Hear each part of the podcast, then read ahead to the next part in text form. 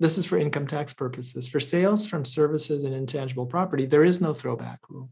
So that throwback rule only applies for tangible personal property sales. So if you provide a service to a customer located in a state and you are not taxable in that state, it doesn't come back. Those sales do not come back to California. You are listening to US Tax, a podcast for Australian accountants with US clients.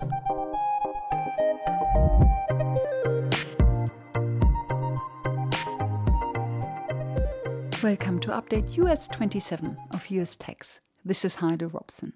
Let's talk about state tax sourcing rules. How do you determine which income is taxable in which state? If you sell into California, but also into lots of other states, how do you determine what is taxable in California and what is taxable elsewhere?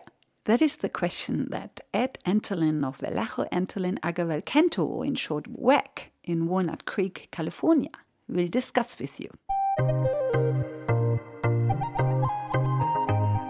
A simple way that I think about it, remember, sales tax only applies if the sale occurs in California, and that is the transfer of title or possession occurs in California. So you're talking generally about situations where you are in person with the buyer and the seller in the same place, and there is a transfer of the good. So in general, sales tax applies in those situations, and it's not that complicated to determine the location of that transaction in general for retailers in California. For out-of-state sellers, selling into California, if the out-of-state seller is outside of California because they're out of state, then it is going to be a use tax transaction, and that is taxed at the location of the purchaser because the use tax is imposed on the purchaser. What was this comment about that California is a hybrid, a modified origin sales tax state?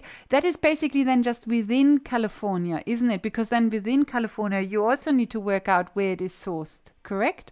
For the state tax, you don't need to work out where it is sourced. But for the local tax, which I think is the council tax, and then also down to the district, you have sourcing rules again, correct? Yes, because each county and each local city or taxing district can impose small sales tax.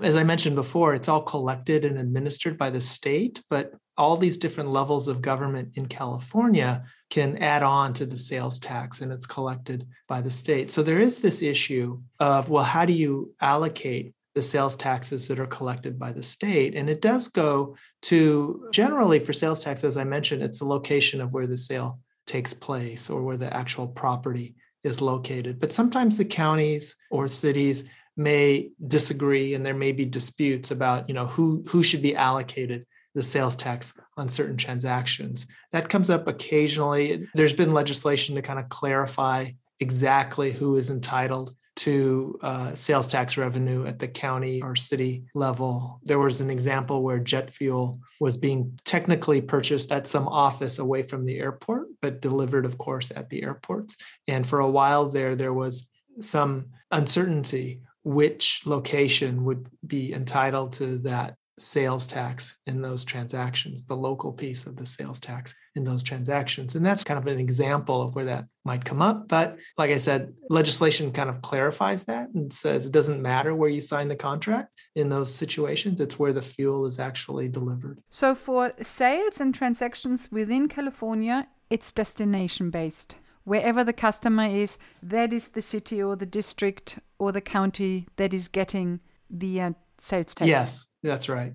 Okay, so it's destination-based. And is that the case in most states across the US, that most sales tax are destination-based where the customer is? Yeah, I would think so. And again, it comes in mostly into play when it's local taxes and trying to allocate which local jurisdictions are entitled to the tax. From the state level for sales tax, they're not going to care because it's within California, so they get the tax regardless of where the seller is or the buyer is. So for our Australian propriety limited that is selling into California from another state, all these sourcing routes for sales tax doesn't matter anyway, because we are looking at use tax for this propriety limited. And I assume that use tax is just purely destination based. And If our Australian Propriety Limited has a warehouse in California and is selling out of that warehouse, then everything is also based on destination. So I have no idea why I read somewhere that it is a modified origin sales tax state. We put that aside. It's usually just based on the destination. That's my understanding as well. That's how pretty much all states work, correct? I think so, although I can't say that I've looked at all 50 states, but that's my understanding. Yes, good. So that is sales tax, and now income tax. And the way income tax works with respect to sourcing rules is, I think, if the company is located in California, it still doesn't pay Californian income tax on its full income. It only pays Californian income tax on the income that is sourced in California, correct? I'm assuming in this example that it's a C corporation. And so say it's based here in California, but it is making sales to California customers and to non-California customers. So yes, the general rule is that it pays California income tax as a corporation on income from California sources. And you determine that by doing apportionment based on its sale. You take its total income, wherever earned, and you apply an apportionment fraction, which is California sales over sales everywhere. The question is, how does that apportionment take place? Is it based on where the customer is? So it depends on what the business is selling. So if it is selling tangible personal property, yes, it is destination-based. And there's some exceptions to that. But the general rule is, if you are selling sneakers to a customer in Nevada, then those sales are treated as Nevada sales. So they are not included in the California numerator of the apportionment formula. But there are exceptions to that.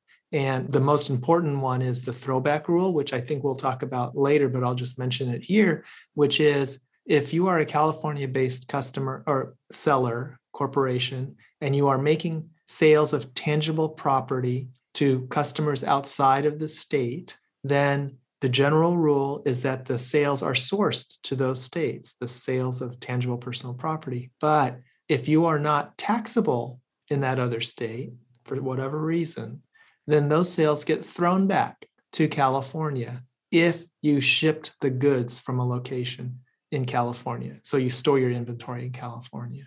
So that's the throwback rule. So now those sales, even though they go to a customer in some other state, if you're not taxable in that other state, those sales come back to California and go into the numerator of your California apportionment percentage. So it increases your California taxable income. Mm-hmm. And so when you decide on where to put your warehouse, you look at income tax rates and whether there is even an income tax. But then you also look at the throwback rules. If the state has a throwback rule, then it's not great. If they have a throw out rule, then it's great. What happens to the states that have neither a throwback nor a throw out or throw away, I think it's called? How is this handled in the states that don't have either? Well, if they don't have any of those rules, then those sales that you send to customers in another state, those never come back into the numerator of the apportionment percentage of the state where you're based, where you have your inventory. Not having any rule basically means you have a throwaway rule. Yes. If you're not taxable in that other state, then there's going to be some nowhere income. So income that is not assigned to a state that is imposing a tax. So the main thing you just have to look at is whether there is a throwback rule or not in the state you are considering for your warehouse. And I think it's only a handful of states that have a throwback rule, correct? I think I might have written it down. Now, let me just quickly tell you which states have throwback rules. If I counted it correctly, it's 23 states. And it is, let's just count it as we go. So 1, Alabama, 2, Alaska, 3, Kansas, 4, California, 5, Colorado, 6, Hawaii, 7, Idaho, 8, Illinois, 9, Kansas, 10, Massachusetts, 10, Mississippi.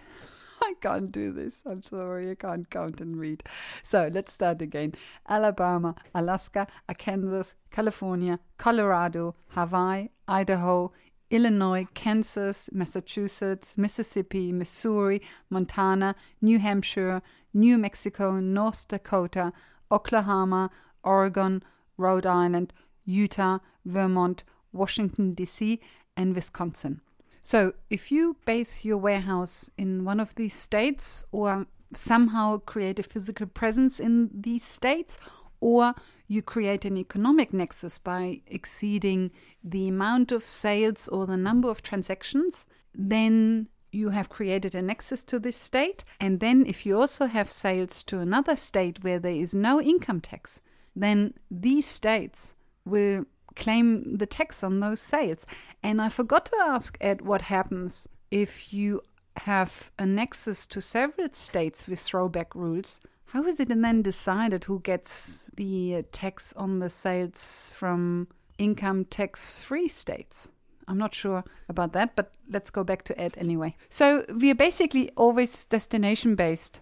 For sales tax, we are destination-based, and for income tax, we are also destination-based, correct? For sales of tangible personal property for income tax, yes, it is destination-based, certainly for California, and I think for most states. It's kind of a simple rule for tangible personal property. Where it gets murkier is if you are a business and you are providing a service or deriving income from non-tangible property, like IP licenses and things like that, then the rules vary from state to state much more. And in California, the rule is for income tax purposes only that the sales that you receive from providing a service or from intangible property are sourced to the state where the benefit is received by the customer. And that is a bit of a murky rule because it's sometimes dependent on information that the customer may have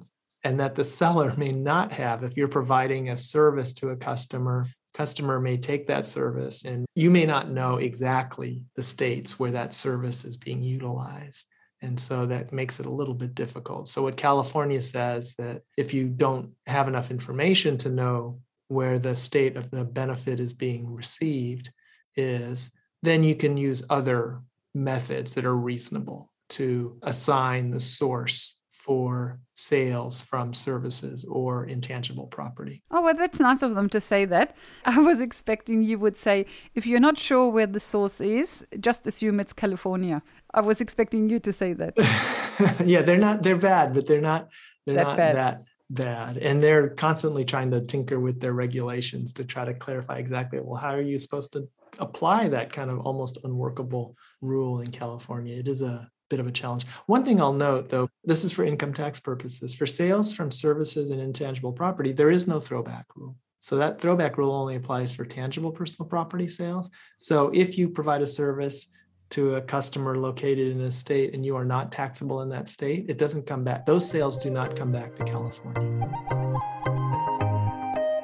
Welcome back. So to determine which net income is taxable where, you look at sales. You determine the sales for each state, and then you apply that percentage to your net income. That portion of net income is then taxable in that particular state. But in addition, if a particular state has the throwback rule, then any net income in tax-free states is then also added to your taxable income in that state, but only for tangible personal property, so not for services. I forgot to ask Ed Antolin what you do when you have sales in two states with a throwback rule. So let's say you have sales in California and Colorado.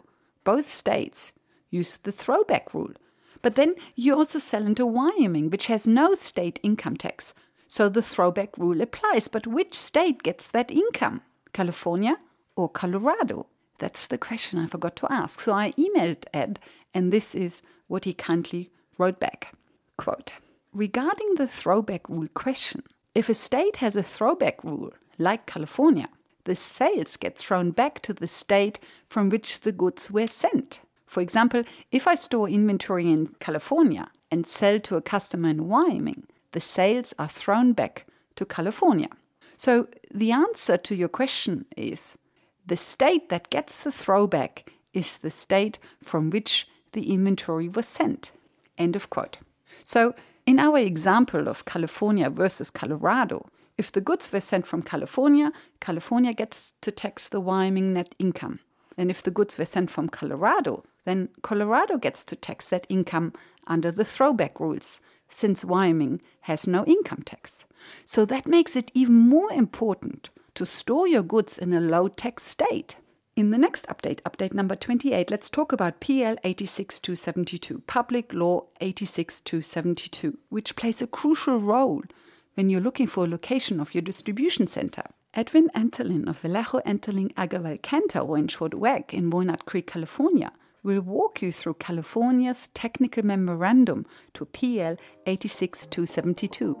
Until then, thank you for listening. Bye for now, and see you in the next update.